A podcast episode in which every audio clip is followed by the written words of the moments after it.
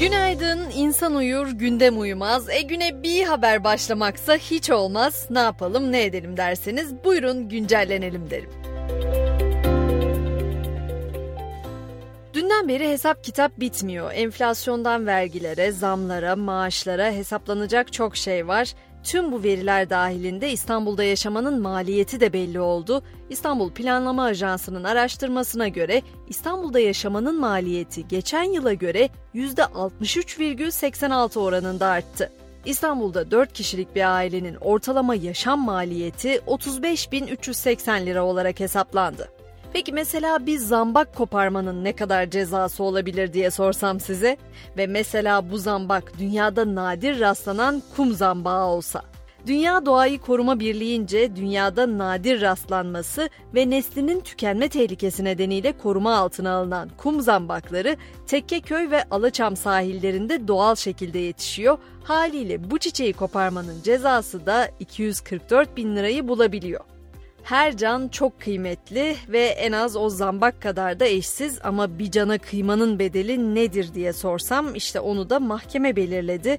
Ankara'da müzisyen Onur Şener'in öldürülmesine ilişkin davada karar çıktı.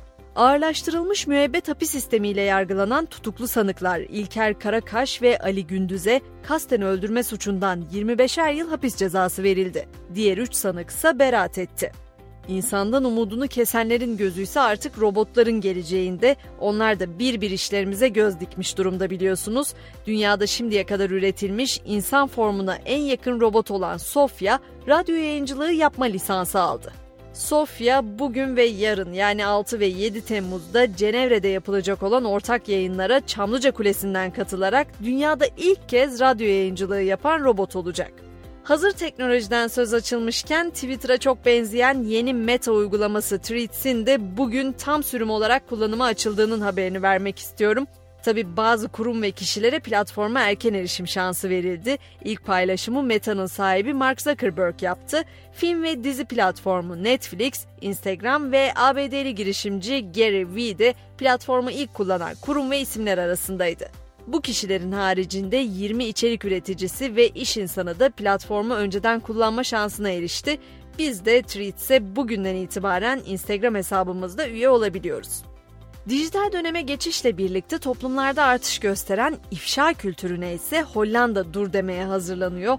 Hollanda'da çıplak görüntülerin kişinin rızası olmadan yayınlanmasının yanı sıra cinsel içerikli materyallerin kötüye kullanılması suç kapsamına alındı. Yeni yasal düzenlemeyle zorlama olup olmadığına bakılmaksızın rıza dışı cinsel ilişkide tecavüz olarak kabul edilecek.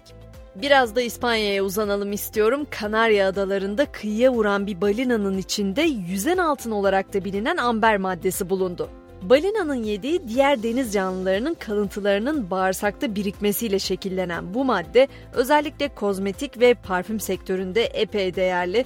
Balinanın içinden çıkan amberin ise 500 bin euro değerinde olduğu belirtiliyor. Son olarak da biraz evrenden söz etmek istiyorum. Hepimiz dünyanın sonunun nasıl geleceğini merak ediyoruz. NASA da bir yandan uzayda yaşamın izlerini arıyor, bir yandan da dünyanın yok olacağı tarihi ve bu yok oluşun nasıl gerçekleşeceğini hesaplamaya çalışıyor. Bu konuda araştırma yapan ekip dünyanın sonunun güneşte artan radyasyondan geleceğini açıkladı. Peki bu korkunç son ne zaman gerçekleşecek biz görür müyüz derseniz merak etmeyin görmemize imkan yok. Araştırmada oluşturulan modellemelere göre günümüzden tam 1 milyar yıl sonra yani tarihler 1 milyar 2021'i gösterdiğinde dünyadaki oksijen miktarı yaşanamayacak seviyelere inecek.